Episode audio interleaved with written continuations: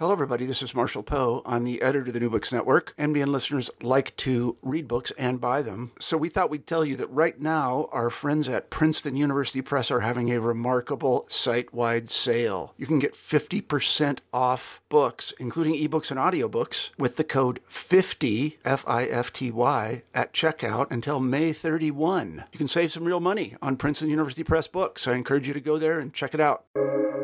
Welcome to the New Books Network. Hello, and welcome to the Mobilities and Methods series. This series is hosted by the New Books Network in association with the Mobilities and Methods Lab at the University of Illinois at Chicago. The Mobilities and Methods Lab and New Books Network partnership provides a platform for authors, readers, and their interlocutors to engage closely with questions of mobility and movement. My name is Aliza Arjan.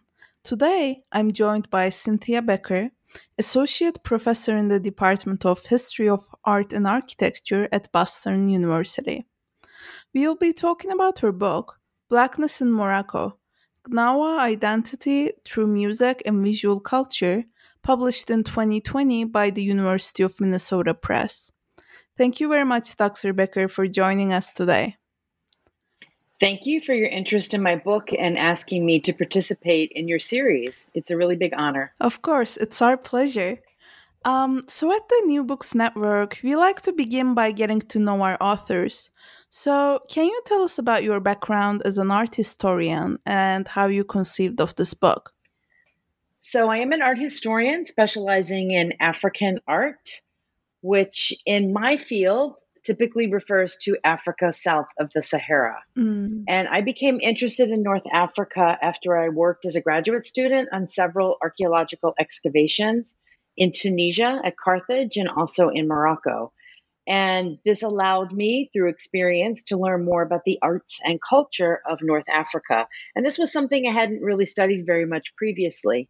You know, I studied African art history with a scholar specializing in Nigeria and Yoruba art and North Africa is typically not covered in the curriculum. So, more specifically, I excavated in 1994 at the site of Sijilmasa, which um, it was with an American and a Moroccan team. And Sijilmasa was a stopping point for trans Saharan caravans during the medieval period. And one of the commodities was enslaved people and um, I decided to do a dissertation project, not really on archaeology, but focusing on art of the region of southeastern Morocco where Sijilmasa was located. And this became my very first book, Amazigh Arts in Morocco Women Shaping Berber Identity. So, to do the work for this book, I lived in southeastern Morocco between 95 and 97 as a graduate student. And during this time, I attended a ceremony that involved healing and possession in a town out in the desert, out you know outside of where Sijil was located. It's located in the Tafilalet Oasis. It's in the desert in a town called Khamlia. And Khamlia was a pretty small town inhabited primarily by the descendants of enslaved people. And um, these were people who had aligned themselves with the local Amazigh group. The Ait is the name of this group. And I was really shocked when I got there to hear that people referred to themselves as Ism Khan. So Ismkhan in Tamazight, which is the Amazigh language spoken in that area, means slaves.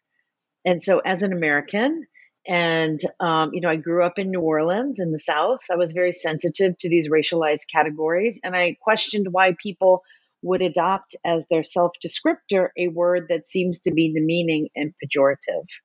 And as I tried to make sense of this, people explained to me that identifying as slaves, Ism Khan, was not meant to be a pejorative uh, term because the term signified a link to blackness in sub Saharan Africa, which people call the Sudan mm-hmm. in North Africa. So when they say the Sudan, they don't mean the contemporary country of the Sudan. It's really more a general term to refer to West Africa. And so one person suggested in south in the southeast that if I really wanted to learn more about blackness and the history of the trans-Saharan trade, I should really go to the city of Essaouira, which is located on the Atlantic coast on the other side of Morocco. and I should look for a man named Mahmoud Guinia. And so I drove, I had a car, you know, it was pretty rickety. I was a grad student. I drove across the mountains and I made it to Essaouira. And at that point, 1997, it was kind of a quiet town. And I asked around, where's Mahmoud Guinia's house? People were like, okay, over there. Knocked on the door. He was home. And I was with a couple people. He agreed to play music for us that night. And I really saw a different Morocco than I had experienced living in the Southeast and I thought this would be a great topic for a future project. And, um, you know, as an Africanist art historian, then working in Morocco, the topic of Gnawa, visual culture and performance, really allowed me to address um, issues of um, African and you know Middle Eastern studies, kind of bringing the two together, which previously are kind of divided. And so I was able to look at the geographic and the conceptual link between North and Sub Saharan Africa, you know, the division of the continent into an Arab North and a Black South, and then also work on integrating Morocco into the field of African studies, um, which previously it had not been. It had previously been associated with the Middle East and North Africa or the Mediterranean world. And so that's what really brought me to the topic and got me interested in it in the beginning. Wow, this is fascinating. And um, I certainly am very glad that you took up this topic later on and wrote this book. Um, and you know, you told us a little bit about the Gnawa identity and how you came to it. Um, but my next question is on performance. Uh, so you understand Gnawa identity through practices of performance and connections to blackness. And I was wondering what is at stake in this emphasis on performance and what does performance tell us about blackness within and beyond the context of Morocco? So, the book certainly looks at how an understanding of blackness is connected to a Gnawa identity and how this understanding is dependent on the performance of certain racialized signifiers. And I really tried to face this head on how racialized categories can be a source of agency and self respect, but at the same time, Blackness in a Moroccan context is also associated with marginality and otherness since it's linked to the history of the trans Saharan slave trade. So the performance of Blackness can reinforce certain negative stereotypes as well as be a source of empowerment for people. So it's tricky, it's very complex. So one can ask on a larger scale whether Gnawa performances challenge dominant readings of the Black body um, or uh, reinforce them. And so there's a paradox the performance of blackness really means that one's agency is linked to the history of oppression, it's linked to the history of slavery. But it's also this very association of blackness with alterity and otherness that Gnawa performers um, do that really appeal to people all across Morocco. So, giving the category of blackness a very wide appeal. Um, and so, for some people, especially in the last several decades, the act of performing and kind of appropriating a Gnawa identity, even though you may not have a history of slavery within your family, you have no ancestral connection to West Africa. People are really using Blackness as a means of uh, social protest in a lot of ways. Um, it's kind of an alternative, a marginal identity, and it's a way to associate yourself with the African continent as opposed to being part of the larger Arab world or as opposed to being Middle Eastern. Hmm. And so um, people like it as this um, alternative identity. And, you know, this is a really big debate that goes beyond Morocco. Um, as an art historian, especially, you know, um, I think about the work of the artist Kara Walker. Mm-hmm. Um, and her work, she creates these life size black silhouettes and she places them on white backgrounds and her silhouettes are often scenes of racialized violence against Black bodies. And there's really a great deal of debate among people as to whether Kara Walker is reinforcing marginalization of Black people or you know is she forcing us the viewer to reflect on the nature of such images in mainstream culture and what they mean about the history of racialized violence in the united states and you know both things are happening in kara walker's work. And it's those kinds of things that sort of inspired me both things are happening um, in gnawa identity and gnawa performances.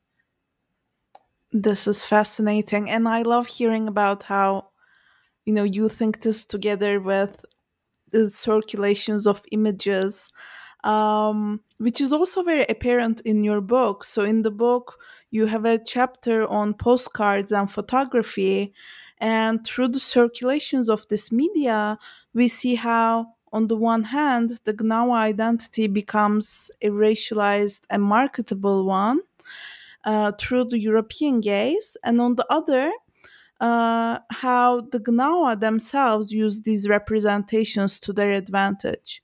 So, how do images and their travels contribute to our understanding of these dialogical constructions of blackness? And what does this visual lens tell us that other media might not be able to? So, um, I personally, as an art historian, um, specializing in African art, have been looking at postcards for a long time. Mm. And really, it's been since the 80s that people in our field have been looking at historical postcards. And they've become a pretty serious subject of study in the field of African art history. Mm-hmm. So, um, you know, they're pretty fascinating as objects that circulate and as global um, objects. So it was really in the late 19th and early 20th century that European and some American photographers traveled to Africa. They took photographs that were then sent back to Europe and then they were printed into postcards. And there's no copyright back then. So people were just producing things left and right and negatives were circulating and um and you know when these images were printed they were often joined with captions. And the captions were written by people in Europe who knew nothing about Africa, had never traveled to the place where the images were taken. And so many of the captions are incorrect. Some, some of them are hand colored, and the hand coloring, you know, is just made up by people within Europe who are producing the postcards. And all we know be- is that um, the postcards were then sent back to Africa and then sold in shops to tourists and then also to colonial soldiers um, who wanted to send a souvenir home to their family. And um, because there was no copyright, what happened is when people saw an image was particularly marketable, they would repeat it over and over and over again. And so they really, through the study of postcards, we get a sense of the stereotypes that were um, recognized by people at the time, the late 19th and early 20th centuries. And um, they really tell us a lot about the unequal power relations that existed between Europe and Africa. And in the case of North Africa, you know, there have been a lot of studies on postcards, most of them concentrating on women and the bodies of women, um, showing women as, um, you know, the stereotype is the nude woman kind mm. of posing in a, in an odalisque position, sort of lying on the ground in an evocative position, showing women as being oppressed and living in harems controlled by men. And this was a European stereotype mm-hmm. about North African women. So this would sell.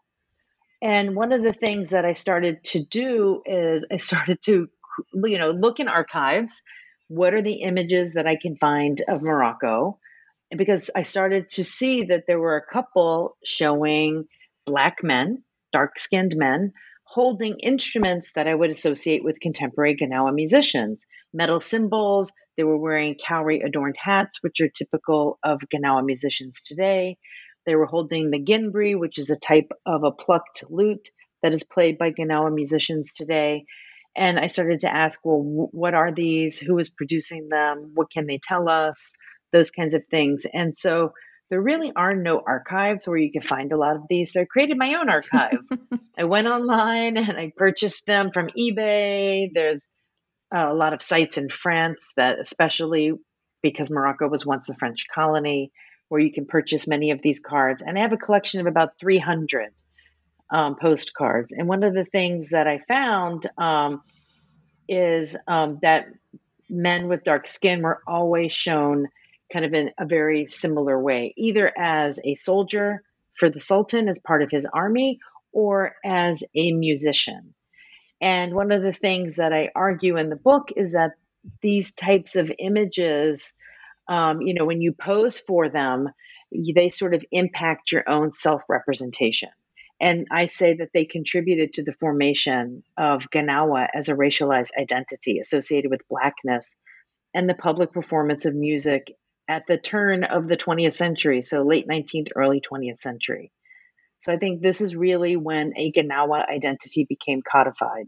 So I use the postcards kind of in a way to sort of tell me about the process of Gnawa identity formation.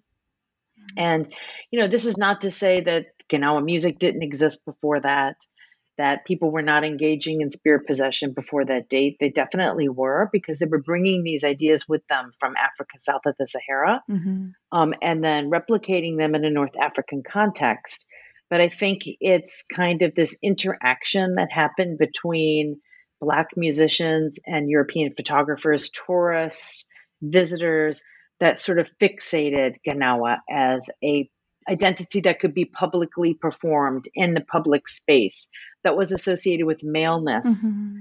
and um, you know um, of course women are always associated with gnawa performance but we don't see them on these postcards mm-hmm. and so um, you know one of the things that i argue in the book is that i believe that it was during this this period the late 19th early 20th century when Morocco was becoming destabilized due to increased colonial interest within the kingdom, that the wealthy Moroccans, who were the primary slave owners, they they had to manumit a lot of their slaves, and there are historical records that indicate that this was happening. Um, they couldn't afford to keep them anymore, and so many people left for urban areas of Morocco. And so even today, Gnawa is really an urban phenomenon more than it occurs in rural areas. So the cities of Fez, Marrakesh, Essaouira, Casablanca, Tangier, I believe that enslaved people, when they were manumitted, they went to these urban centers looking for new lives, formed communities, started to perform music on the street as a way of kind of existing and living because they don't have land to farm. They don't have large family networks. Um, and so they created their own families and their own communities in these urban settings. So um, that's one of the things that postcards, when I looked at them a lot, they sort of engage the, you know, I, I started thinking about these ideas um, more and more. Um, and, you know, while I really enjoyed um, your analysis through what can be seen on postcards, I also was struck by your careful attention to things that were not seen, which you mentioned a little bit. Um, for example, you were in the book, you're really attuned to how Gnawa women disrupt filmmakers' voyeuristic gaze. So, what can be gleaned about gender, black representation, and agency by staying attuned to what is not captured on camera? Yeah, so one of the things that I argue in the book is that um, the deliberate uh, performance of blackness, which can which is captured visually through postcards, through film, through ceremonies that are performed in public. Um, this can really draw attention to the constructed nature of racialized categories. So, in other words, if we use the postcard as an example again, when there's a postcard that's printed, it removes the image. So, if you just have a person printed on a postcard, often the background is just white. And so the person is really removed from the wider world in which he or she existed. And so, for example, if we see a man performing with metal cymbals and wearing a cowrie shell hat with a white, white background behind him, we know nothing about the larger world in which he existed. And so, this left out of account really leads to the viewer's desire to fill in the blanks, which often devolves into stereotypes and social caricatures. So, studies of visual culture really recognize and emphasize the constructed nature of stereotypes. And by looking at these types of images, we hope to expose them, allowing us to view a person in a postcard, for example, not really as a victim, but really as a person who's in the process of negotiating his or her own self representation through your choice of particular props, particular poses. And so, you know, one of the things I argue in the book a great deal is that a Gnawa identity has long been a consumable identity marketed to outsiders. I mean, Gnawaness is so marketed in Morocco today, but I think it's something that's been going on for a long time. And I don't view it as something necessarily negative that has been imposed upon them, but I view it as something that could be self empowering, allowing people to engage in acts of agency. Um, so I think often if you sort of look at what's not seen and think about what's missing from the image, it can tell you a lot about the image. But you have to be asking those types of questions and attuned to those types of things because what is not seen is just as powerful as what is seen. Mm-hmm. Absolutely. This is, you know, this is really a wonderful quotable statement. Um, um, so thanks for drawing our attention to what is not seen. Um, in the book, you also vividly depict Gnawa ceremonial practices and how the Gnawa negotiate their relationship to Islam post slavery Morocco and Sudan uh, using these practices, which, you know, I think follows really well to your emphasis on, you know, representation and identity as being negotiable. Um, so, can you tell us about how these connections are forged through ceremonial practices and how does ceremonial performance contribute to Gnawa articulations of blackness? So, um, I think maybe it's best if I kind of describe a gnawa ceremony. Mm-hmm, sure. What it's like. So, a gnawa ceremony is called a lila, which means night in Arabic. And so, um, so Gnawa, I talked a lot about postcards, often perform in public. Mm-hmm. And when they perform in public, people kind of give them donations sometimes because one of the things that you get is something called baraka mm-hmm. or blessings from God. If you give money to Gnawa, because Gnawa, having a connection to blackness, is also having a connection to Bilal. So Bilal was the first muezzin, the first man to perform the Muslim call to prayer um, in it, the history of Islam and he was um, a man from Eastern Africa who was enslaved and then liberated from enslavement, manumitted from enslavement um, by the Prophet Muhammad, and became one of the Prophet Muhammad's first followers. And so Gnawa declare that they are descendants of Bilal, and so because of this, they have healing abilities. Also, we know that many Gnawa practices are coming from Africa south of the Sahara, where you have possession by spirits being used as healing. Um, and this occurs in so many places in Sahelian Africa. Hausa Bori is one example of that. Um, Zar in the Sudan is another example. So people are possessed by various spirits, and when you are possessed, you're pleasing the spirit, and that causes um, an illness that could be induced by a spirit being angry at you um, to be healed, right? Mm-hmm. And you're sort of at one with the spirit. And so Gnawa ceremony then developed with the kind of these things in mind. Um, and also being connected to Islam because, of course, Morocco is a majority Muslim country, right? So um, the Gnawa ceremonies then are held at night. Um, and these are private ceremonies. And so this is very different from the public performances that are captured by the postcards. Um, and so um, you have to be invited to a lila, and they're typically held by a person who is suffering from an illness who has visited a diviner. And the diviner will, it's usually a woman who will tell you, you know, you have this spirit causing these problems, and you need to hold the lila in order to appease the spirit. And so when you hold the lila, you you if you're holding it you're the person who's ill you hire the muqaddama who will hire musicians you'll buy animal you know to sacrifice so you have food to feed people who've attending the ceremony. It's it's kind of expensive to do. And um, you invite people to come over to your house and the ceremony usually starts around 9 or 10 o'clock at night and then it goes all night into the morning and it can go for 12 hours 8 hours 24 hours wow. i've been to ceremonies that are three days people go home and sleep in between and then come back and so when a lila happens, the idea is that you play the music, you have the male musicians who perform the music for the spirits in a very particular order. And the order, um, it does vary a little bit in Morocco according to which region this particular Gnawa group is located in.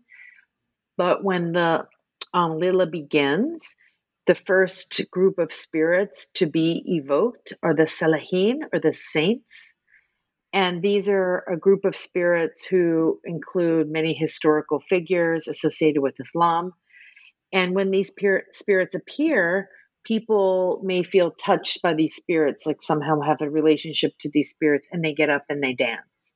And they wear all white. They'll take a piece of white cloth and they put it over their heads and they may rock in, back and forth, similar to Sufi ceremonies within Morocco, where people kind of rock back and forth and they chant the Allah, Allah, you know, or the Shahada, the, the Muslim profession of faith, over and over and over again. And the idea is that this will bring healing to you. Then the musicians take a break and then they come back and they perform for the black spirits. And the black spirits that follow then are said to originate in West Africa. And um, one black spirit, his name is Sidi Mimoun. He's very powerful.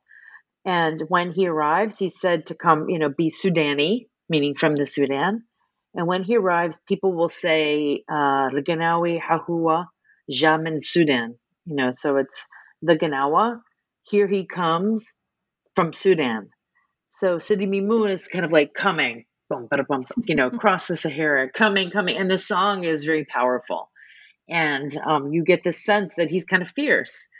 And when people are possessed by Sidi Mimoun, they will get up and they dance in front of the musicians. They wear black and they hold lit candles and they'll dance with the candles and hold them up to their skin. But the flames of the candles, you know, are touching their skin but are not hurting them. So Sidi Mimoun is protecting them from um, being hurt by the flames. And there are many more spirits of different colors.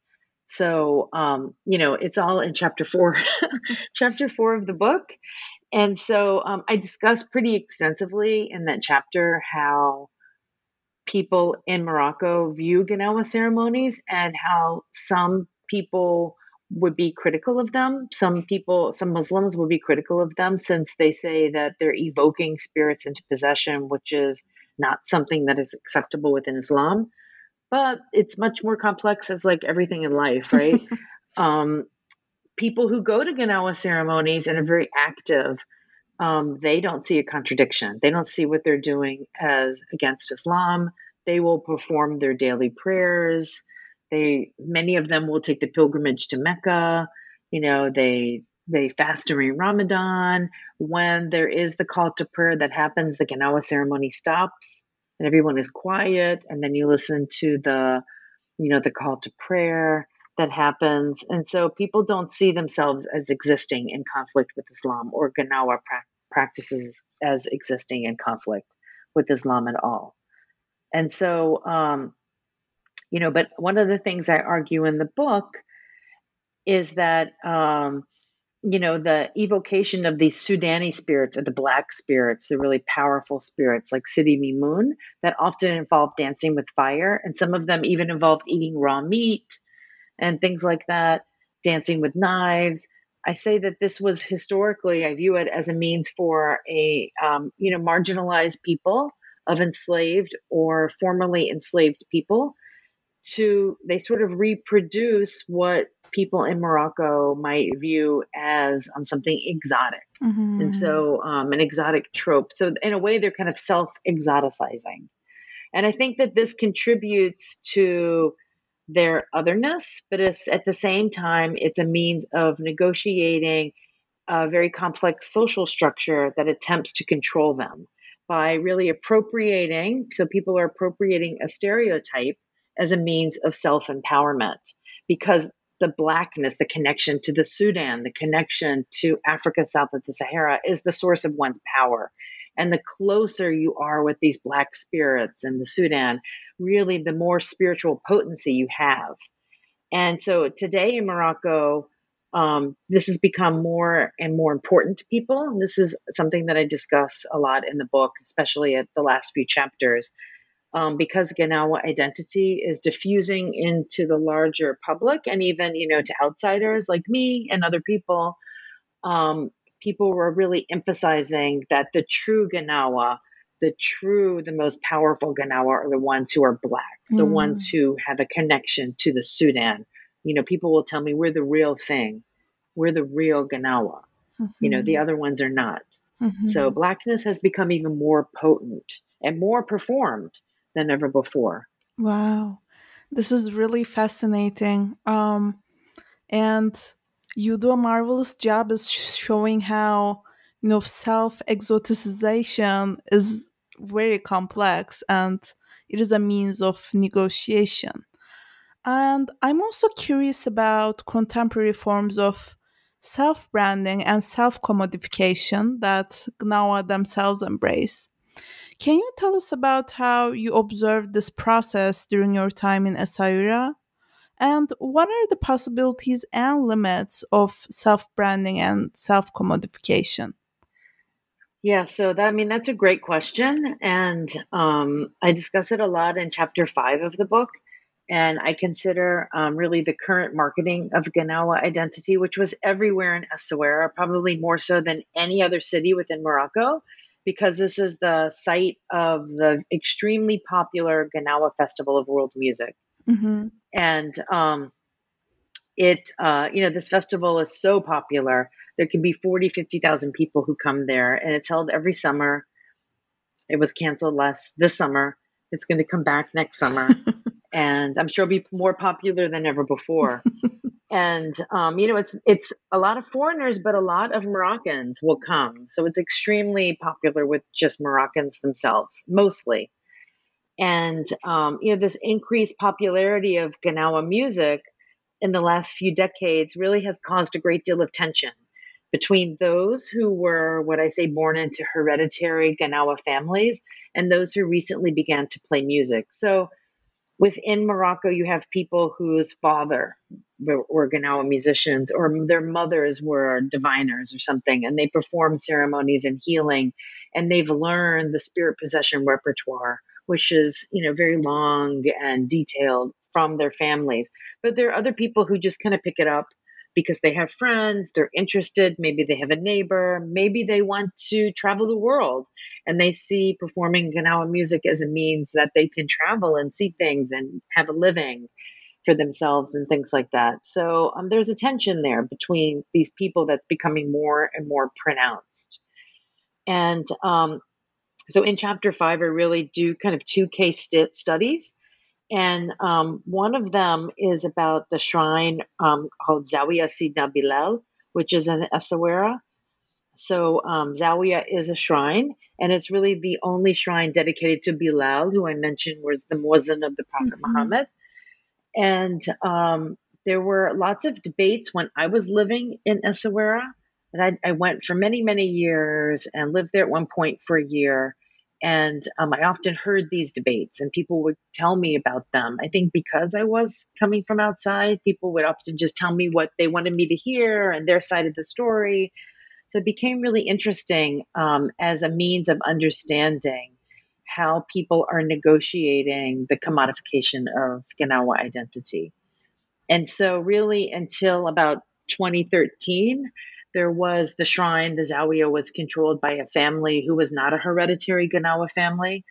And people who were hereditary Gnawa musicians were angry about that. So there was a lot of intrigue and a lot of kind of, um, you know, debate over who should control it. And um, in the end, um, well, the the group controlling it until 2013 had formed an association. They were having Sufi ceremonies there. They were kind of viewing it as kind of a public community space. They wanted to build a museum, which they didn't finish. They had planned to put a music school there. And, you know, hereditary Gnawa musicians would say, You can't go to school to learn Gnawa music. This is something that you're born with. None of our family went to school to learn this. You know, so in the end, um, it was the hereditary Gnawa musicians who did take control of the shrine. And so I kind of outlined that um, in this chapter. And before 2013, before they had control of it, it was a really popular venue that would be packed, filled with people. you know, who would attend, they would have an annual lila that would kind of be the last lila of the year before Ramadan, because during the month of Ramadan, people say the spirits sleep. And so, if you're going to have a Gnawa Lila, it happens often during this month of Shaban, which is the month before the month when Ramadan happens um, in Morocco. I mean, all over the Muslim world. And so, um, it used to be really crowded, really large events. There would be TV cameras, you know, coming in, interviewing people, filming. There would be government officials. And then when you had the hereditary musicians, it became much more low key and much more like we're having it community based. This is our family. This is sacred, what we're doing. Is it became much more of a sacred space again. Mm-hmm. I would say probably started off that way. Mm-hmm. And then now, due to debates between people over who had the right to control Gnawaness, it's returned to being a more sacred space again today. So, um, yeah, I kind of tell that story, which um, was really interesting to me. Um, and I think the last Lila that I attended there, um, I had, you know, it was very different. It was very quiet, no cameras allowed. People had to really pay attention, you know, and um, a much more different feel than when it was controlled by other people. Mm-hmm. So, yeah, that's incredible. And you know, Blackness in Morocco read to me as a very ethnographic book, but during our conversation, I've become even more convinced that, you know, this is a very ethnographic piece of work. Like the way you um, respond to the questions, even the way you describe how you came uh, to write this book, um, is very much grounded in um, in these experiences. Um, so I was wondering if you could tell us how you employed ethnographic methods and how you put them in conversation with art history. Yes, I know. I guess I'm a wannabe anthropologist or ethnographer. Anyone can be. I mean, well, I mean, I have a master's degree actually in anthropology. Oh, okay. And a bachelor's degree in anthropology. Okay. Yeah.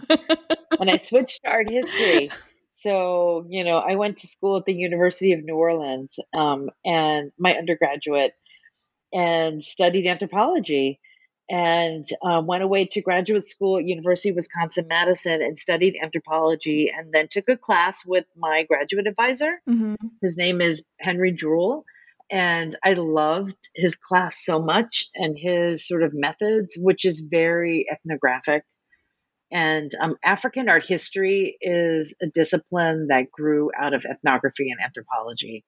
And so um, it's kind of from that um, that we have developed into a field. It's a relatively new field of study within the field of art history.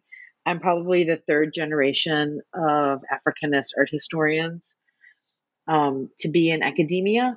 And so, really, the first generation was kind of came out of the Peace Corps and so these were people who had lived in Africa for a very long time. And so it's brand new. And so many universities don't even offer African art history as part of the curriculum. So, um, you know, so that's how I was trained. And um, I don't know if I can do it any other way. And I'm so interested in people.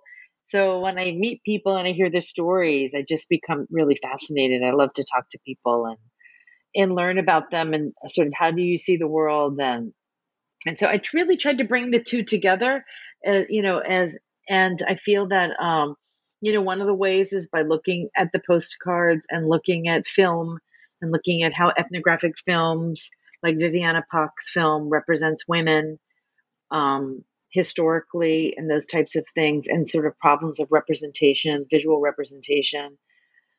And so I think all of those things, yes, they definitely have influenced my um, methodology. And um, and you know, I don't necessarily go into a project. I think with a really clear cut, like I'm going to do this, I'm going to do that. It sort of evolves when you're there, and when you meet people and you see, you know, and Morocco is a, such a really wonderful place to be. Um, that you know you meet one person who introduces you to another person who and then the next thing you know it's a whole you know really fascinating thing to learn about um, so um, people are very generous um, in Morocco, and the hospitality is amazing. And I could not have done it without the you know amazing hospitality of people inviting me to ceremonies and things. So that's fascinating, um, and I'm glad that this book came out of this multidisciplinary approach. Uh, and in the book, you also tell us that you take sounds, odors, tastes as units of analysis. Could you speak to this sensorial approach? How did it enrich your understanding of Gnawa identity? So, I mean, one of the things that, um, if you go to a lila in Morocco, one of the things that you will notice is the smell of incense, jawi, is really strong, right?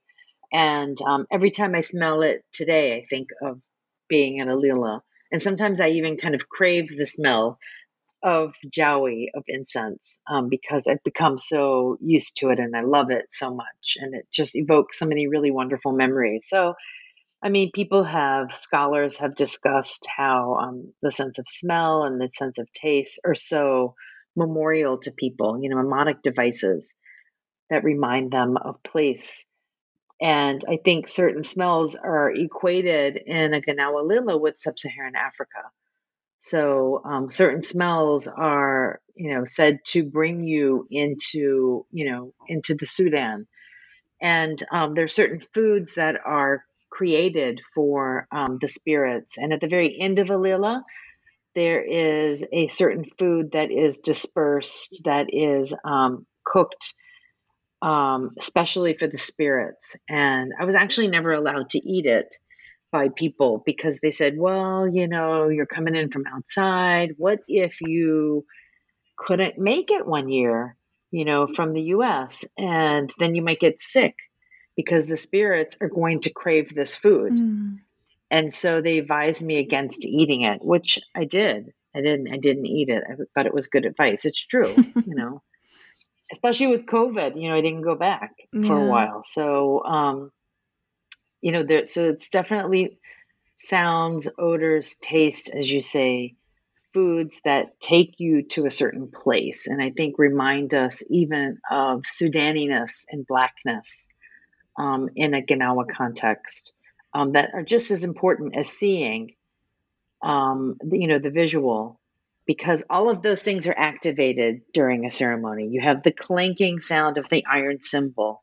You have the plucking of the ginbri, along with sort of frapping the the the skin of the ginbri like a frame drum, mm-hmm. you know, and all of those things with the smell of the incense. I mean, you can't get a spirit to possess you unless you have all of those things going.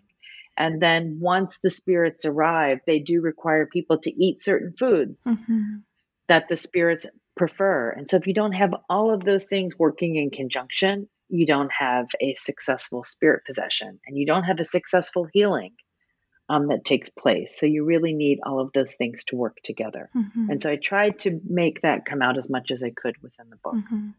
I think you did a fabulous job with it. And I'm sure um, your book will be of interest to uh, our listeners who might be working on sensory ethnographies. Um, Thank you. before we end, I want to ask you what is next for you? What are some new projects, pieces of writing, or even classes you're working on right now? So, thanks for asking. um, you know, because because of COVID, I didn't. I, I thought that I wouldn't be able to go back to Morocco for a while. Um, hopefully, I can go sooner rather than later. But um, I started a project in my hometown oh, wow. because of it. So I'm, I'm originally from New Orleans. I do live in Boston. I teach at Boston University, but um, I'm from New Orleans. And so I started a project um, that I had worked on previously looking at the Confederate monuments. And so this project is called, at this point, Beyond Marble and Bronze, commemorating women's lives in post Reconstruction New Orleans.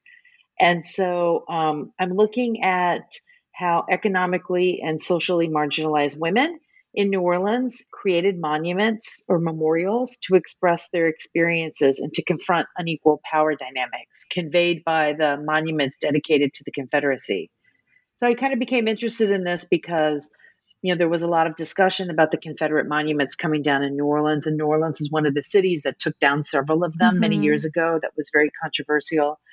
And so, um, know, I found that everyone's talking about these monuments, but what are the sort of forms of visual culture, the perform the forms of performing arts that have been created by people to confront the monuments, you know, over the last hundred years. You know, people are not just looking at these monuments and not reacting to them and not doing anything in response to them. And so I'm looking at things like Black Indian performances as a response to Jim Crow laws and things like that in New Orleans. Um, Marie Laveau and altars dedicated to her and practices associated with her. She was a Creole woman who was associated with the practice of voodoo and healing. So um, things like that. And so I hope I have a sabbatical in the spring mm-hmm. and I hope to write a book on this topic um, during my sabbatical. So during the spring of 2022. And you can see that some of the issues sort of overlap with the project on Gnawa identity in Morocco. And then hopefully after that, I'm back in Morocco doing something new. hopefully. well, we'll certainly be looking forward to this new project. That sounds wonderful. And with that being said, thank you very much, Dr. Becker, for joining us and for your insights. Thank you very much. It's been really wonderful speaking with you. It's my pleasure.